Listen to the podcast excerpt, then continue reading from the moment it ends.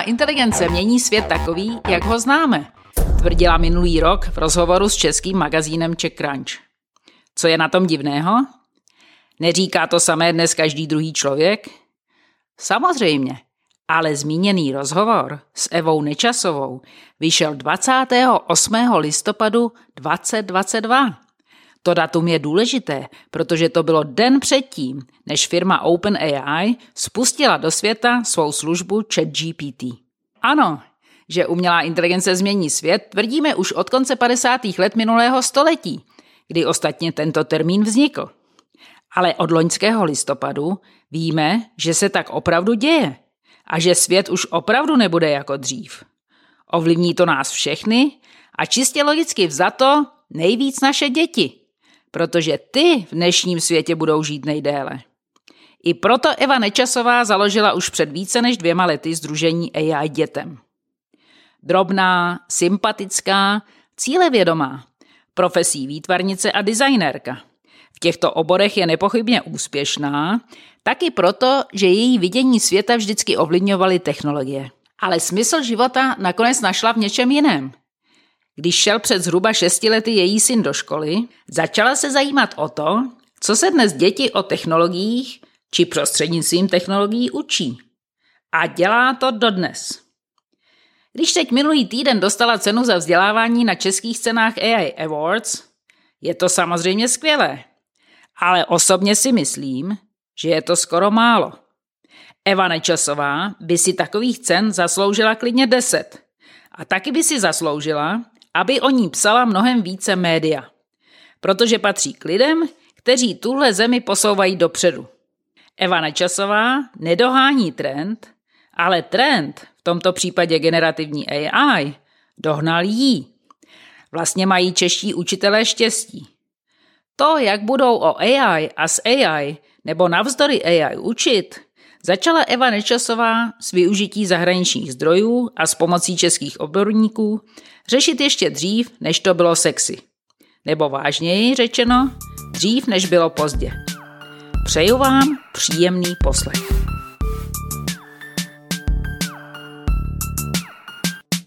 Inspiruj se. Podcast o inspirativních věcech s inspirativními lidmi. Můžete nás nejen poslouchat, ale i vidět. Pořádáme workshopy, přednášky a debaty. Vše na adrese inspiruj.se. Partnerem podcastu je společnost O2. Ty jsi založila organizaci AI dětem a založila jsi ji vlastně v momentě, kdy ještě AI nebylo úplný boom. Tak já se dlouhodobě už jsem se pohybovala ve vzdělávání, jinak můj background je v designu, technologiích, umění a tak. No a když můj syn před 6 lety nastupoval do školy, tak mě začalo zajímat, co se tam učí právě z hlediska technologií a tak. Jsem tam začala angažovat tak neuměle, nevyhodili mě, takže jsem tam objevovala technologie s dětma hodně. Byla jsem tam jeden den v týdnu vždycky a pak jsem začala pořádat příměstský tábory a kroužky. No a před 2,5 rokama jsem uspořádala příměstský tábor, takový experimentální s umělou inteligencí. A měla jsem tam relativně malé děti, od 4. do 7. A strašně překvapilo, jak to téma jim hodně přineslo, jak to pro ně bylo snadno uchopitelný, že to není žádná raketová věda. A měla jsem z toho úplnou euforku a říkala jsem si, ty vláho, to fakt není důvod, proč vlastně tohle téma nemít, tu umělou inteligenci na školách, ale v té době ještě nebyly moc materiály, takže já jsem to tak trošku zazděla, až jsem pak objevila knížku, která se jmenuje Machine Learning for Kids, což udělal pan Dale Lane, to je vývojář IBM, on má taky děti, což většinou ten trigger, že jo, který člověka donutí se o to zajímat nebo něco v tom oboru dělat. No a jakmile jsem ji objevila, jsem říkala, tak to je, když už je to v takovýhle fázi, když už prostě děti můžou trénovat modely a aplikovat je ve Scratchi, tak fakt jako není důvod s tím začít pracovat a zároveň jsme získali v té době financování od Pražského inovačního institutu. A spojilo se jedno s druhým a založili jsme před 1,5 rokem naši iniciativu a od té doby frčíme. A vy jste tu knížku i přeložili, ne? Ten Machine Learning, protože já, když jsem dělala Kidsixou kluby, tak my jsme ji používali a byli jsme z toho úplně nadšení. Tak teď nám ještě řekni, na jaký škole to teda vlastně všechno začalo? Co to bylo za školu? No, škola víte, to je soukromá škola někde na Chodově a tam můj syn teda chodí už 7. rokem teďko. A v jakém modelu tam teďko s nima spolupracuješ? Děláte tam nějaké jako workshopy nebo kroužky? No teď už vůbec nijak, já už na to nemám čas, já jdu 24/7 jenom AI dětem a vlastně když se dostávám do kontaktu s dětma, tak je to skrz teda naše pilotní školy, kde občas bejvám a něco třeba testuju, ale jinak my cílíme hlavně na učitele. Mm-hmm. A co teda AI dětem dělá, jak bych si představila? No, my toho děláme docela dost. Já bych typla, že máme tak jako 3 takový pilíře. Tím prvním je ten přímý kontakt s učitelem, protože to se mi osvědčilo nejvíc, jo, že každý o tom slyší, hrne se to na ně v médiích, je to až vlastně otravný pro ty lidi, jo. Nesnášej to, je kolem toho jako hrozně emocí, vždycky to cítím v té zborovně. Ale když tam přijdeme a ukážeme, že to není raketová věda, že to je vlastně fascinující téma, že jim to může pomoct, tak většinou se podaří tu emoci teda nějakým způsobem zlomit. A vy říkáte ve zborovně, takže vy chodíte do škol a tam se snažíte to nějak třeba vysvětlit, nebo... No já vlastně za celou tu dobu, co dělám AI dětem, jsem měla 150 školení téměř, jo, že jsem byla fakt jako jezdím pořád prostě a to, je to skvělý, jo, protože opravdu ty učitele jako ten přímý kontakt s nima, to, jim toho dá nejvíc. Tak to je jeden náš takový pilíř, který chceme rozvíjet a na to jsme teď přijali Káču Švédrnachovou, která by měla vzít pod sebe tady tu lektorskou větev a rozvíjet teda lektory, starat se o ně, dělat ty vzdělávací moduly. No, ten druhý náš pilíř je, že teda vytváříme vzdělávací obsah, hlavně metodický materiály. Naše cílovka jsou učitelé, děti až druhotně. A pro ty učitele vytváříme takovou podporu, o který si myslím, že se hodí pro tohle téma, který je takhle nový a učitelé si v něm nevěří. To znamená, že proto je vytváříme tak, aby byly to úplně neprůstřelný, mají tam všechno popsané a vlastně tou přípravou na hodiny skrz ty metodiky se zároveň učí o tom tématu, protože navíc učitelé nemají čas, že jo, věnovat se samovzdělávání, jsou přetížený, takže to je ten hlavní takový jako hezký kanál, kudy si taky jako můžou něco naučit. No a ten třetí pilíř je, že vlastně přemýšlíme nad tím, jak ten materiál dostat jako smysluplně, dostat ho taky dětem. Na to jsme podali grant do Google a vypadá to teda, že jsme ho získali. Ještě jsme nepodepsali smlouvu, ale zprávy jsou dobrý. Zprávy jsou dobrý. No a to je od českého Google? Nebo... Ne, my jsme jednali s lidmi z Ameriky, z Británie a vlastně nevím, co to je za Google. A my tam ještě jednáme s nějakou jejich nadací a tak, takže jsme potkali tam docela dost lidí. No a ten grant by měl jít na to, že bychom vytvořili aplikaci Learning Management System, který by v sobě měl velký jazykový model. Zatím nevíme, jak to technicky vyřešit, ale ten by měl v podstatě dělat to, že by tam sloužil třeba, jak teď učitelům slouží ChatGPT, takže by tam mohli s ním brainstormovat a tak. Ale by byl pro žáky. Taky. Ale zároveň by vlastně těm učitelům, když oni by si tam vytvořili nějaký úkol, tak by ho mohli předat rovnou skrz tu aplikaci dětem, děti by ho jako vypracovali a rovnou by učitelovi přišlo vyhodnocení té žákovské práce, který by jenom schválil, upravil a tak dále. Zároveň tam slouží dětem jako soukromý učitel. Funguje to takovým způsobem i vlastně, jako by to mělo podporovat tu motivaci učení, protože děti, jak budou postupovat po mapě učebního pokroku, v tuhle chvíli to vypadá, že obsahově tam bude AI kurikulum umělé inteligence, který jsme začali vytvářet teď v září. To je zase další projekt do konce roku 2024. Takže tady ten obsah, tak tam by měl vytvářet teda takzvanou mapu učebního pokroku, v angličtině se to jmenuje Curriculum Journey, a děti by postupovaly po těch tématech, odebíkaly by se jim takzvaný AI persony a oni by si s nima povídali na nějaký dedikovaný témata. A vlastně to, ale učí to, co to učí? Učí to jako věci prostřednictvím umělé inteligence, jako běžný, jako věci z jiných třeba předmětů, biologii, chemii. A nebo to učí jako umělou inteligenci? No, tahle aplikace má potenciál učit cokoliv, ale v tuhle chvíli my vlastně obsahově, protože vytváříme kurikulum umělé inteligence, tak budeme mít kurikulum umělé inteligence. Když jsme tam projekt podávali, tak jsme doufali, že získáme finance i na to, aby jsme vytvořili obsah pro informatiku pro druhý stupeň, protože tady toho úplně extra není, ale tyhle ty finance nám jako se řízly, jo, takže na to my teďko nemáme. Ale samozřejmě ta aplikace má potenciál k tomu, aby se tam vlezlo úplně všechno a to je prostě o jednáních například s Národním pedagogickým institutem, s Frausem a s dalšíma, který třeba, i když Fraus má třeba svoji školu s nadhledem, tak to jako to, ale... To je jako vydavatelství Fraus, který dělá učebnice. Jo, tohle. Přemýšleli jste o spolupráci s Khan Academy, která má hodně podobný projekt jako tohle, nebo takový investiční záměr? No, tak oni tam mají, že teď toho Khan Migo a takovýhle, ty jsou strašně daleko, tak těm samozřejmě vzhlížíme, to je jako úžasný, no. Takže to, jako proč my to vlastně děláme teďko, no? Že jako, jak když se na to dívám z hlediska nějaké konkurenceschopnosti, tak si říkám, tak třeba jako Google v tuhle chvíli, že se podařilo třetím stranám ten workspace, když si ho školy platí, tak třeba v tuhle chvíli už jsou aplikace, které jsou opravdu dobré a generují vzdělávací obsah a dají se skrz plugin rozběhnout třeba v Classroom, Google Classroom, což je školní systém, který školy používají. A si říkám, tak fajn. To je taky Google Classroom. Google Classroom je, a to za covidu hodně, to jako školy používaly a používají to teda i teď, je to na zadávání úkolů a tak. No a prostě ve chvíli, kdy v tady tom systému, který jako je majoritně přijímaný, rozběhnu nějaký plugin, který prostě funguje, tak jak asi my budeme konkurenceschopní s nějakou takovouhle českou aplikací vůči něčemu takovýhlemu, říkám si ne, ale já si myslím, že ten náš benefit je v tom, že my budeme mít ten kvalitní obsah, který bude cílený pro ten náš český mindset. Já si myslím, že mindset je tady problém, protože spousta lidí se bojí třeba využívat nějaký takový věci, které vypadají moc progresivně, nebo jo, takže a my, když budeme mít ten obsah, který bude česky, a je ten prostě, jako myslíme na vás, že jo, tak to, myslím si, že... Byla ta empatie pro toho žáka.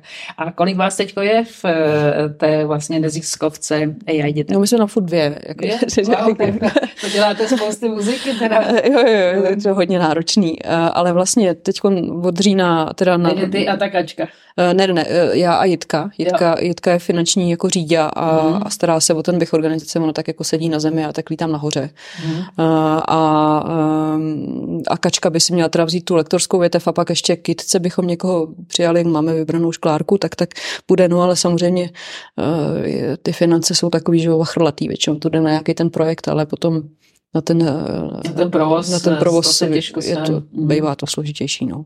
Tak ony školy jsou vlastně takovou první, jak to říct, no, jako první... Nárazník. Prvním nárazníkem toho, co měla inteligence generativní, a kterou jsme poznali většina z nás za poslední rok a nebo poslední 2 roky, tak první nárazník toho, co čeká nás všechny, co čeká prostě běžný jako administrativní práce a tak dále. A školy to počítá jako první, protože je strašně jednoduchý si udělat úkol s pomocí chatu GPT, je strašně jednoduchý spočítat příklady, prakticky všechny možný představitelné úkoly pro školáka dneska zvládne umělá inteligence jakoby okamžitě. To znamená, že je to samozřejmě pro školy velký mínus, protože z produkci učitelů to přináší hroznou práci, protože budou muset vymyslet, jak děti kontrolovat, jak učit věci. Na druhou stranu je to hrozný plus, protože jim to pomáhá učit. Je to zjednoduší do práci učitelů.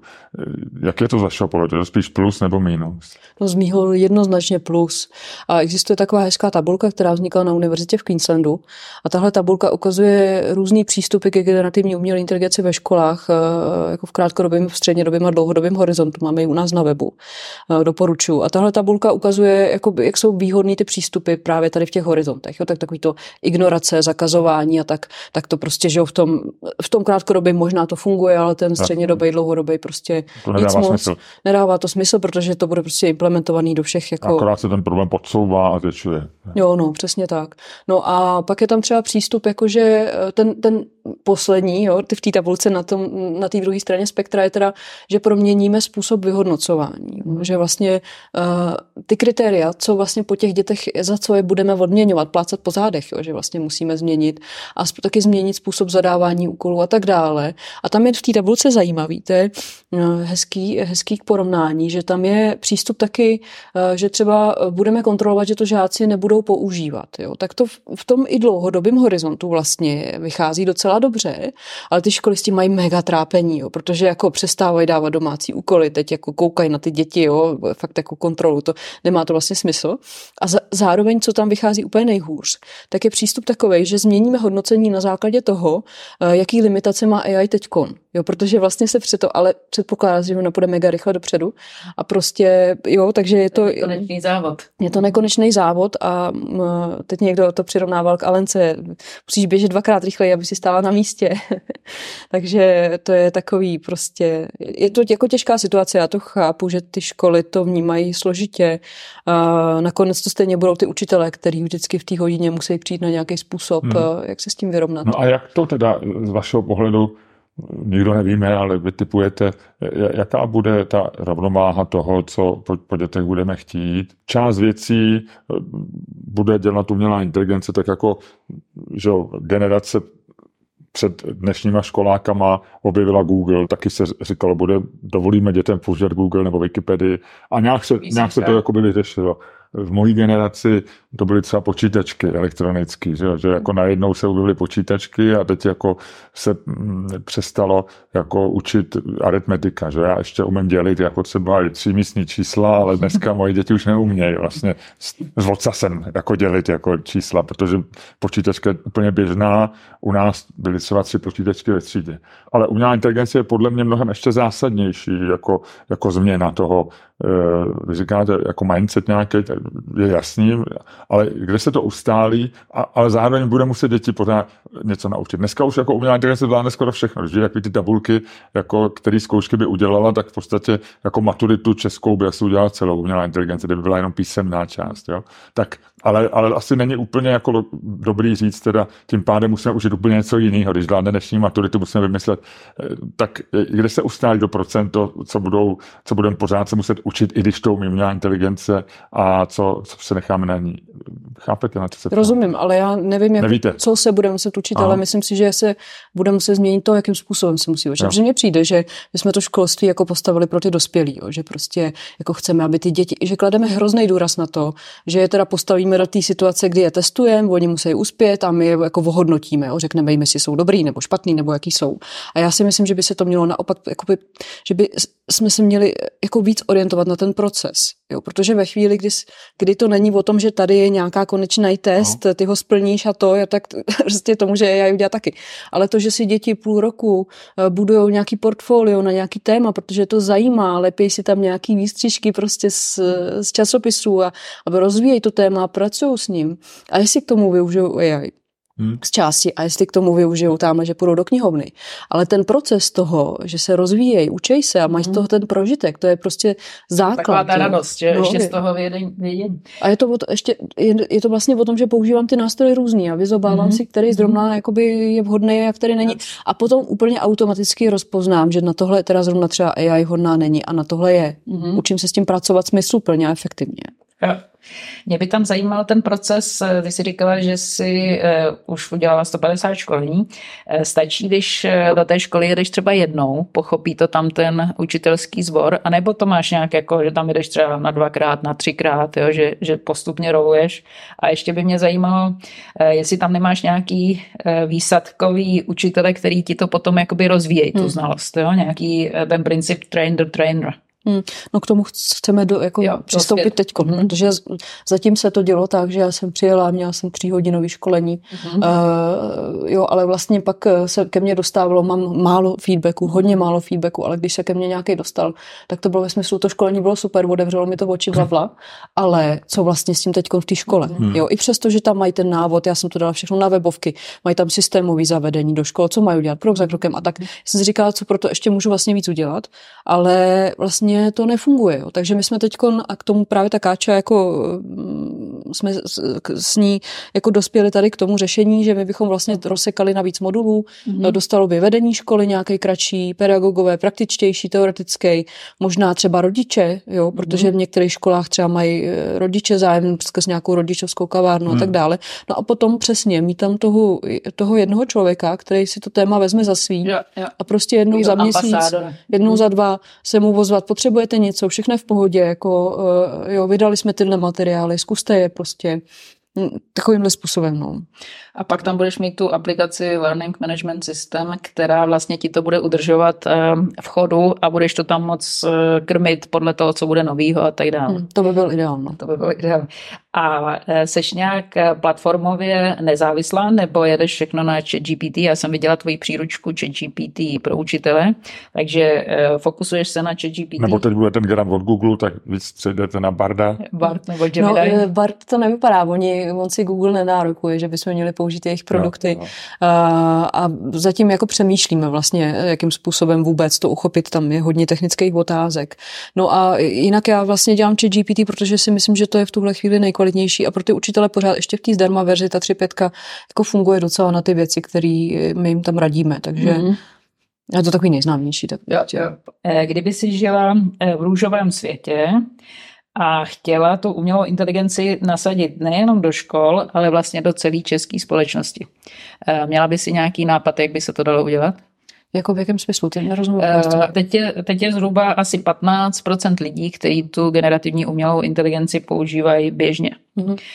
Ale potřebovali bychom pro zdravost české ekonomiky, jo, pro nějaké směřování průmyslu a tak dále, tak bychom potřebovali, aby těch lidí, kteří tím budou zasažený, bylo třeba víc než 50%.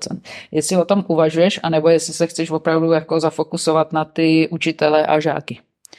No, mě zajímají hlavně učitele, jo, protože prostě, nevím, nás nemůžu jako zvládnout, ale jako já si myslím, že to, co dělám, že to zase tak moc nezmění, že vlastně si myslím, že to chce mnohem systémovější řešení, typu jako, že máme vychovaný ředitele na to, že jsou dobří lídři, jo, a poskytují podporu těm učitelům, a ti učitelé nejsou přetížený a mají čas na seberozvoj, a tím pádem prostě se to začíná měnit, jo. V tuhle chvíli my nemůžeme suplovat, jakoby, nefunkčnost některých věcí. Jo, jo, to... Jakože vlastně by se museli změnit věci, které ani s umělou inteligencí nesouvisí. Že? Jako primárně. Jako dlouholetý trápení českého školství, který akorát teď bude ještě větší kvůli umělé inteligenci a potížím, který možná přinese pro ně. Může a nemusí. No. Tak jako zase, kdyby třeba byla taková aplikace a podařilo se nám, protože my samozřejmě přemýšlíme o udržitelnosti, že jo, Google, to je projekt na 3 roky a pak co, že jo, takže my budeme potřebovat nějak existovat a rozvíjet jí dál, takže pravděpodobně budeme muset nějakým způsobem spoplatnit, protože nebudeme muset jako žít z grantu, je blbost. Jo, takže, ale kdyby se to podařilo, že by třeba takováhle aplikace, že by to šlo platit z nějakých dotací od státu a tak, a bylo by to dostupné všem učitelům, tak potom najednou jim to ušetří hrozný množství času. Jo, že opravdu, kdyby ten mindset se prokopnul a učitelé by na to přistoupili, tak si myslím, že to vlastně řeší velký problém, protože to těm učitelům uleví. A to je ten základ pro mě. Jsou nějaký rozdíly mezi školama? Třeba, já nevím, Praha versus menší města, mezi kraji, mezi soukromými školami, veřejnými školami. Dá se pozorovat něco, nebo je to opravdu spíš o lidech a někdy se poštěstí, že je veřejné škole v Příbrami prostě super učitelský sbor, a někdy se může stát, že v soukromé škole v Praze to stojí za houby. No, jako takhle to je, ale je to samozřejmě o lidech vždycky, ale zároveň je to i o tom jako systémovém vedení. Pozoruju tam, kde v krajích si dávají na tom záležit, což je třeba Brno nebo Hradec Králové. Jo, tak tam to prostě... Například, jo, to je reálně. To je reálně, ano. Tam to je, že tam mají dobrý... Tam jsou prostě lidi, kteří v tom kraji jako se o to starají, jo, a prostě chtějí... Protože zřizovatelem ze škol většiny je krajský úřad, asi, že jo, nebo... Já to přesně nevím, město myslím. Města, ale prostě občan. Je to nějaký člověk, který se o to stará takhle systémově a jako razí to. Jo? Tak tam to funguje. Je to hodně teďkon pocitový, ale prostě v Brně jako fakt ty školy mají zájem. A i kolem Brna, jo? Není to jako jenom ve městě. Prostě. A nepozoruju, ale třeba jako rozdíl mezi soukromýma a státníma školama. Mám pocit, že fakt tam je to prostě o těch lidech. A potkala jsem spoustu malých jako státních škol, někde v nějaký vesničce v Zapadákově prostě, a tam jeli jako ty technologie prostě respektující přístup k dětem, jako fakt jako úžasný. Je teda korelace mezi tím, že ta škola je z vašeho pohledu jako dobře vedená a tím pádem dobře přistupuje k AI, dá se to říct takhle? Jo, přesně tak. A většinou to fakt jde o toho ředitele, protože jsem i potkala třeba školy, kde byli aktivní učitelé, 1, 2, 3 a ty fakt se snažili, ale to vedení to nereflektovalo a ty učitelé byli úplně frustrovaný, jo. To je prostě konec. Navázala si spolupráci třeba s takovými organizacemi jako Ředitel naživo, Učitel naživo, jo? Že by se to tam dalo nějak jako systematicky třeba řešit, že by si šlo geograficky, jo? jeden kraj po druhém, nebo tohle tam není relevantní? To samozřejmě všechno v mojí sociální bublině, ale zatím jsme žádný konkrétní jednání neměli. My jsme přemýšleli, že do těch regionů půjdeme skrz místní akční skupiny, protože to se zdá jako tak logický, hodně nám to lidi radí, ale v tuhle chvíli doposud na to nebyla kapacita, protože já si teď musím soustředit na vytváření toho AI kurikula, hlavně musím přestat jezdit po školách. Jo. Takže mě se někdy od ledna uvolní snad ruce a pak ta Káča prostě, že by jako víc do toho šlápla a šli jsme do toho systémově, no. A samozřejmě tohle je cesta, jako já mám hroznou radost, že vlastně všechny tyhle ty organizace, které tady jsou, tak jsou jako nastavený nesmírně kooperativně, vlastně je to i v tom sektoru jako AI, Prague AI, Aignos a tady ty organizace, které se zabývají AI a vzdělávání a tak jako vlastně všichni máme chuť spolupracovat i se SCIO a jinýho matematikou, tak je to HEDu, tak je to super prostě, no. A jsou nějaký, co máte v hlavě, příklady škol, které jsou jakoby vzorový v tom a proč případně? Vzorový v čem? Jako v tom zavádění? V tom, že tam přijedete a ať už je to vaší přednáškou, nebo už když tam přijedete, tak cítíte, že vlastně jako mají k tomu dobrý přístup a že tam to bude fungovat. No, tak třeba Kunratická základka, že jo, tam je pan ředitel Beran prostě a ten už jako dlouhodobě tam má ty experty, ty odborníky, má tam dobrý učitele, kteří se věnují prostě těm technologiím. A tak my jsme tam přišli s AI a už to bylo jenom jako další kapka do kostička do lega. Přesně tak, no. U vás osobně to bylo jak ten poslední rok, když jsme objevili jazykové modely GPT 3,5, GPT 4, co pro vás bylo nejzajímavější?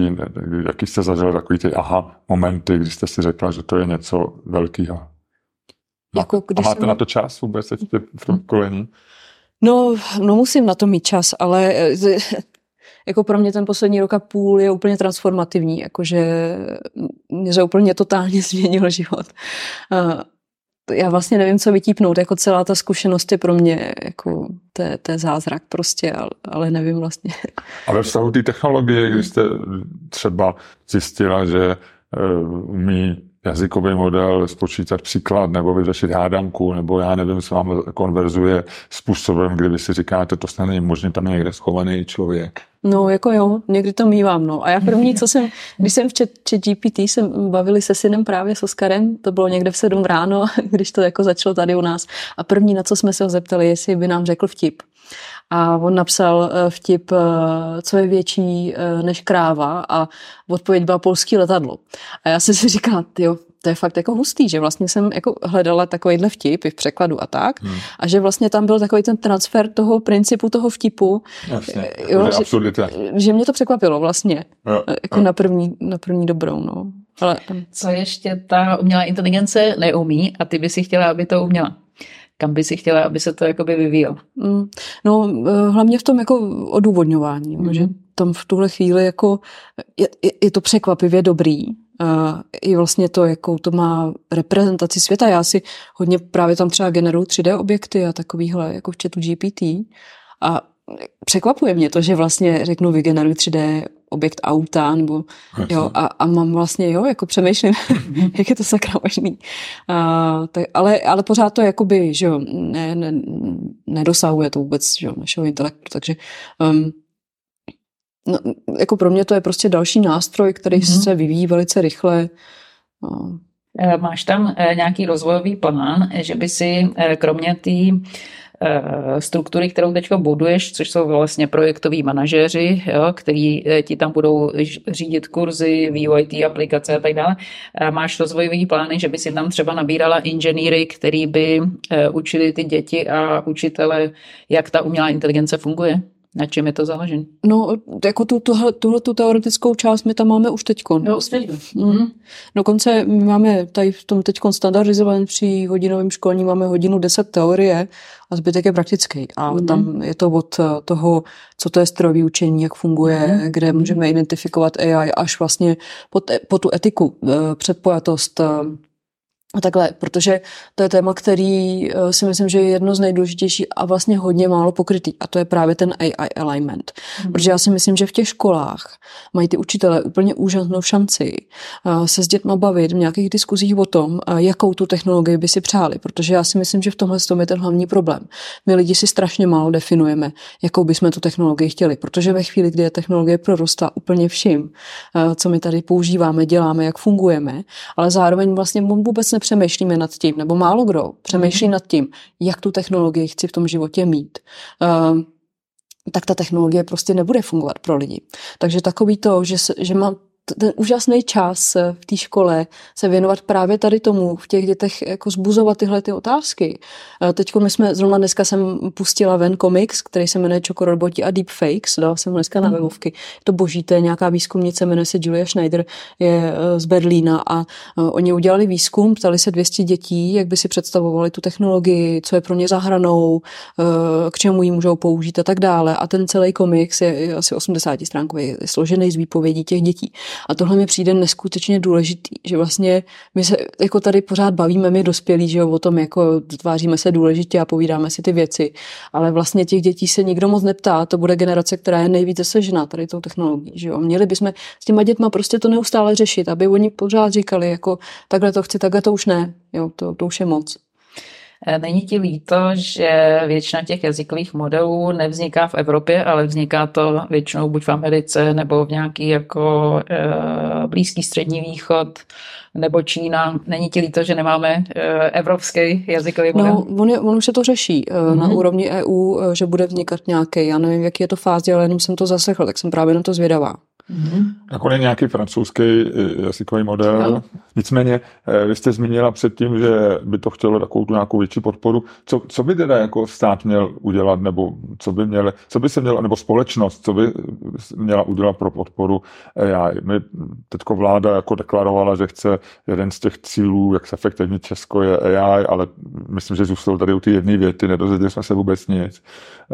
Co by se mělo stát? Jsem to se před chvilkou ptali, kdybyste byla v růžovém světě, tak kdybyste teď mohla udělat nějaké rozhodnutí, jako takovým tím, ministr školství, na tu kouzelnou hůlku, co by se mělo změnit? Tak já nevím. Mně přijde, že jako u těch států a že jo, i třeba MŠMT a tak dále, tak oni jsou tam přesně o to, aby říkali ty věty a to se propadalo dolů a dolů do toho systému a my jsme dole v tom systému a tam my operujeme, že jo. Takže já si neumím jako představit vlastně, co by měli vlastně jinýho dělat, než jenom definovat. Ty říkáš, že je důležitá ta etika, tak to si myslím, že máš určitě pravdu, ale kde vidím problém je, že panuje taková atmosféra strachu. Jo, že když si o umělé inteligenci něco čteš v novinách, tak většinou je to jako umělá inteligence nás zahubí a bude chytřejší než my a bude nás řídit a tak dále. To s tím se nesetkáváš u učitelů? Já se s nima setkávám s tím, že se toho bojí, protože mají pocit, že nejsou schopni to pochopit. A že to je jako raketová věda a hlavně tenhle ten typ strachu, jinak nemám pocit, že by jako si mysleli, že nás to tady jako zahubí, nebo... Já si myslím, že to je hodně podobné používání mobilu, jako smartphone. To taky prostě, jako taky je to složitá, velmi složitá technologie, ale jako naučí se s tím v podstatě každý člověk. Jo. Já si myslím, že děti to neřeší, ty to prostě přijímají velmi rychle, velmi přirozeně. Jo. Takže myslím si, že tam spíš máš práci s těmi učiteli, než s těmi dětmi samotnými. No. Je to tak. No. Mě by zajímalo, jestli spolupracuješ s nějakými organizacemi, které dělají něco podobného, ale v dalších zemích. Jo, jestli třeba je nějaká podobná organizace v Německu, nebo ve Francii, nebo v Americe, jestli vlastně od někud přejímáš to know-how, jestli existuje nějaká komunita lidí, kteří dělají něco podobného jako ty. Jasně, po celém světě. A my jsme nejvíc v kontaktu s MIT. Vzniklo Day of AI, se to jmenuje, to jako umělé inteligence. Takže s tím jsem si už kolovala, protože já jsem původně myslela, že vlastně přejmeme jejich kurikulumy, že pak, jak jsem pedanta, tak prostě jsem tam začala vidět chyby a teď najednou jsem objevila další kurikula a teď, jo, takže jako já neustále vlastně čtu nějaký studie, koukám do zahraničí pořád vlastně a těch věcí, kterých vniká je strašně moc, jsou strašně kvalitní a jako opravdu, kdybych jako nevěděla vůbec jak na to, tak to složím z toho vlastně, jak to je venku, ale vlastně, že bych jako s někým se bavila nebo tak to zase ne, no. A máš někoho třeba na Twitteru, kterýho sleduješ, nebo kterou sleduješ, že dělá něco podobného a že ti vlastně jakoby ukazujou tu cestu, že jsou třeba pár měsíců před náma? Já na Twitteru ne, ale na LinkedInu sleduju Leona Furzeho. A to je chlapík, který se právě zabývá přesně tady tím, jak to systémově zavíst ve školách, jak změnit hodnocení, jak to propsat z různých předmětů. A to je Němec teda tohle, jo? Nebo... Píše anglicky, já vlastně nevím. Jak se jmenuje? Leon Furze. Leon Furze se to píše. A to je opravdu jako borec. Pro mě je naprostý top.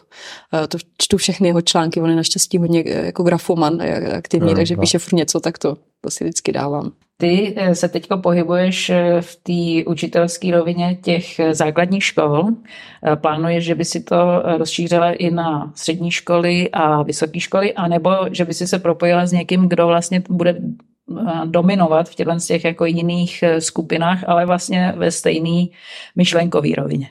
No my s tím kurikulem vlastně chceme jít i na střední školy, protože dost těch materiálů, který tam bude vznikat, tak má přesah na střední, takže já plánuju to propojit i s tím rámcovým vzdělávacím programem pro střední školy. Takže v tomhle směru jo. Jinak jako školíme, nebo já školím učitele i na střední, i na vysokých školách, to je jakoby jedno, jo. Ty principy jsou... Takže těch 150 to je mix. Těch 150, jo, okay. Mix, ale i třeba s konferencema a tak. Mm-hmm. No, takže toto, no a ale ty materiály jako víceméně jsou pro tu základku s přesahem na střední. A v kontaktu jsem právě třeba s Aignos, to jsou kluci, kteří to na to koukají hodně tak jako z té kreativní stránky, myslím, práky AI cílí na vysoké školy. Vy jste profesí výtvarnice, nebo jste dělá design taky.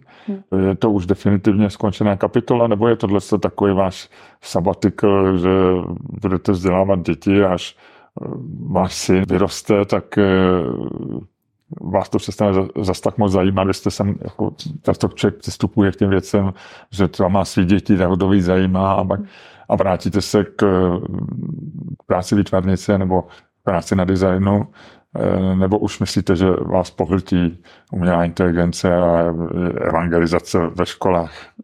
Jako já v tomhle tom vidím velký smysl, protože mě samozřejmě bavil ten design, co jsem dělala předtím, protože já jsem dělala třeba komiksy, já jsem se specializovala na lettering ručních fontů a pracovala jsem pro Labyrint a pro Paseku a to bylo skvělý, to mě strašně bavilo, dělala jsem počítačové hry.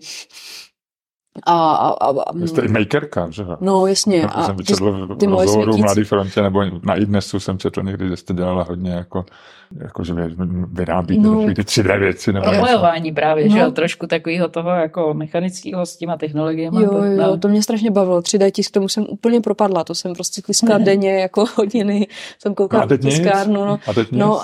Ale mě to jako bavilo hrozně, ale vlastně ten impact jako cítím až teďkon, jo? Že teď, jako když jsem si tam dělala nějaký svoje svítící objekty, oni byly moc hezký, jo, ale vlastně jako, že prostě teď mám pocit, že jako někomu... Takže nedáte smysl, jste našla smysl, tak to se našla a hlavně mně se líbí, že se jako propojily všechny ty věci, které jsem dělala, což je super, že si konečně vlastně přijdu jako vytížená, jako pořádně, Vy jste už naznačila ta budoucnost, že samozřejmě nabíráte lidi, hledáte financování. Co je tím vaším smyslem života dneska? Proč ráno vstáváte? Co chcete, aby bylo s AI dětem za 5 let, nebo s váma, nebo s tím, co děláte? No, asi nemám nějakou extra vizi, to prostě jenom strašně baví. Hlavně asi nad tím nemáš ani moc času přemýšlet, že to jede tak rychle, že to prostě hasíš ty příležitosti, tak jak to prostě přichází. Přemýšlíš, že bys si nechala udělat svoje digitální dvojče?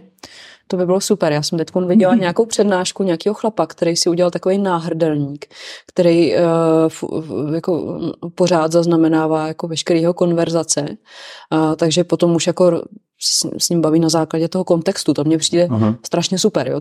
Na druhou stranu, když jsem si představila, že by všichni měli takovýhle zařízení nebo takovouhle službu a všechny konverzace všech lidí by šly někam do cloudu, tak to je úplně šílený. Jakože vlastně, jinak teda ty data, ze kterých by se to učilo, ale teď vlastně bychom zjistili, jakými lidi fakt jako jsme. Fakt jako tak my už díky sociálním médiím začínáme tušit, že to není žádná sláva. A teď ještě by to bylo ještě horší. Že? A nebo možná ne, protože na těch sociálních sítích jsou vidět takový ty extrémy, tak možná, že třeba by to nebylo, protože by nebyl prioritizovaný ten jako extrém, Takový ty negativní emoce. A jak to máš s důvěrou v technologie ty sama? Věřila by si třeba nějakému digitálnímu soudci nebo nějakému AI lékaři? Nebo jak se vlastně díváš na samoředitelný auta? No, zatím je to postavený tak, že AI odře tu práci v tom soudnictví nebo v tom lékařství a pak přijde ten člověk, aby to posoudil a já si myslím, že to je úplně ideální model v tuhle chvíli, protože prostě je to o nějaký spolupráci a o tom, že teda AI zvládne ty velký data a statisticky teda rozhoduje některých těch oblastech správně. Je ale na tom lidském.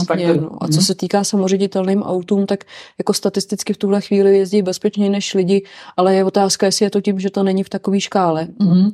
Takže tam se teprve ukáže a tam je samozřejmě strašné množství jako otázek, že jo, co se týká právě té etiky a toho rozhodování. Je to vlastně jako nesmírně fascinující. Zrovna ty samoředitelné auta jsou fakt takový jako zajímavý příklad toho, jak komplexní je rozhodování tady těch inteligentních systémů, protože ty prostě živnou. Kdyby si měla tu umělou inteligenci přirovnat k nějakému zvířeti, napadá tě něco, protože jsi jako artist, nebo umělec, umělkyně? Připomíná ti to něco? No nevím, mě to připomíná dítě, spíš než dítě. Jo, okay. Ale chytrý dítě, takový už jako v pubertě třeba nebo něco, ne? No nevím, no tak v tom odůvodňování je to takový menší dítě, uh-huh. Ale pak je to nějaký potravný akademik zase, když se to... A teď, kdyby si hypoteticky ztroskotala na pustém ostrově, vzala by si tam radši nějaký zvíře, anebo tyhle z toho jednoho chatbota. S plným připojením, jo, s plnou parádou, v nějaký nejpokročilejší verzi, třeba ChatGPT 4,5. Radši zvíře. Zvíře. A jaký? Kočku. Kočku. A teď ty učitelé, co to po škole říkají, vydám, nás tady bude v školilu a já na ostrov si rozme kočku. Tak ne, já to chci změnit, vzal bych si učitele. Učitele, to je ale dobrý, to je dobrý. A čeho? Co by učil? Já nevím, tak fyziku třeba. Jo, fyziku. Tak to je chytrý, protože jdu měl takový ty praktické věci, jako rozdělat nohy a takový. No a kdyby jsi si mohla tu umělou inteligenci použít k tomu, aby si popovídala s někým, který už nežije. Jo, může to být vědec, může to být spisovatel, ale může to být třeba někdo i z tvý rodiny. Měla by si nějakýho takového člověka, žena nebo muž? To nevím, ale obecně tady ta idea toho, že to vlastně nasaje, že ty data těch pozůstalých, to se mi líbí. To je super, ne? Kdyby si měla jednu otázku, kterou by si té inteligenci dala a věděla by si, že ti odpoví popravdě. Měla by si nějakou? Teď mě to nenapadá. To už je víc filozofický než umělce. Tak asi, jak bych mohla přesvědčit najednou všechny ředitele škol. A všechny učitele. No, spíš jak to udělat, aby byli lidi šťastný, protože jako v tom si myslím, že je ten problém, jako AI, ne AI, technologie, ne technologie, prostě dokud v těch školách nebudeme k těm dětem přistupovat partnersky a nebudeme se k sobě chovat, že s úctou a budeme těm se učitelům a že se společnost nechová vždycky s úctou, že někdy to jakoby hodně je podceňovaná a podplacená profese, myslím tím jako málo placená, nepodplacená. Já s váma souhlasím, ale kdybych měl dělat jako ďáblova advokáta a probudil se ve mně ten budoucí důchodce, tak řeknu, ale my jsme v celé historii ve školách se děti prostě museli nabiflovat něco a žádnou důstojnost, na to zapomeňte, museli se učit a nakonec vymysleli umělou inteligenci, tak proč by teď najednou měla být škola hrou? Protože já nemám pocit, že by společnost byla šťastná. Yeah. A to je dobrý. Já si myslím, že v tom je ten problém, jo. Mm-hmm. Že prostě já, když si vzpomenu na svoje dětství, to byl teror prostě. Jakože já jsem zrovna ten neúspěšný člověk v tom systému. A to zřejmě mě dovedlo sem, kde teďkom teda jsem, kde se nacházím. Ale to je jenom proto, že jsem povahově prostě mezek a jdu si za tím svým, ale kdybych byla submisivnější, tak jako nedosáhnu toho, že teď mám takový život, jaký chci, nebo že si připadám šťastná. Když se podívám kolem sebe, tak mně nepřijde, že jsou lidi moc šťastní. Co se proto dá udělat? No, naslouchat sám sobě a ostatním, podle mě, to úplně stačí. Co by se dneska měly děti učit? Mají se učit matematiku, protože to je učí logickou myšlení, mají se učit historii, protože nás to učí o nějakém kontextu a tomu, proč jsme takový, jaký jsme. Mají se učit, já nevím, psychologii, mají se učit jazyky. Ještě dneska, když možná za chvíli technologie nahradí jako schopnost nebo potřebu mluvit s jazykem. Co dneska se mají děti učit? No já, když pominu takový ten všeobecný základ toho, že se učíme psát, čísla, počítat a takovéhle věci, tak potom si myslím, že by se hlavně měly děti rozvíjet tam, kde mají svoje silné stránky a že bychom se je neměli snažit jako do těch šablon takhle jako moc napasovat, jako to děláme teďkon, a pak je to ta orientace na proces. Protože ve chvíli, kdy jsem orientována na proces toho učení, tak přesně se naučím, že to ty věci využívám jako nástroje, umím je vhodně kombinovat a kreativně hledám řešení nějakých problémů nebo řekněme moderní výzvy. Jo, takže jako spíše to tady o tom, že prostě si umím poradit v jakýkoliv situaci a umím tady tu tuhletu dovednost transferovat do jakýkoliv oblasti. Mm-hmm. Tak možná závěrečná otázka. Ty jsi hodně blízko umělé inteligence. Je nějaký objev, který si myslíš, že by ta umělá inteligence nám mohla urychlit? Nějaký objev třeba v medicíně nebo přírodovědě nebo v nějaké sociologii, klimatické změně. Máš tam něco takového svého favorita, kde si myslíš, že ta umělá inteligence by to mohla akcelerovat? No jednoznačně ten projekt AlphaFold od DeepMind, kterým se podařilo, AI se podařilo namodelovat všechny proteinové skladby a to se předpokládá, že to bude velký průlom, ať už ve vývoji léků nebo třeba v tom, že budeme schopni vytvořit, bakterie, které recyklují plasty a tak dále. Jo. To si myslím, že i věc, o který se moc neví, ale tohle to si myslím, že by mohlo být fakt velkým přínosem. Mm-hmm. Moc díky, že jsi si na nás udělala čas i takhle v neděli. A ať se daří. Jo? Hodně štěstí do všeho, co děláš, moc si toho vážíme.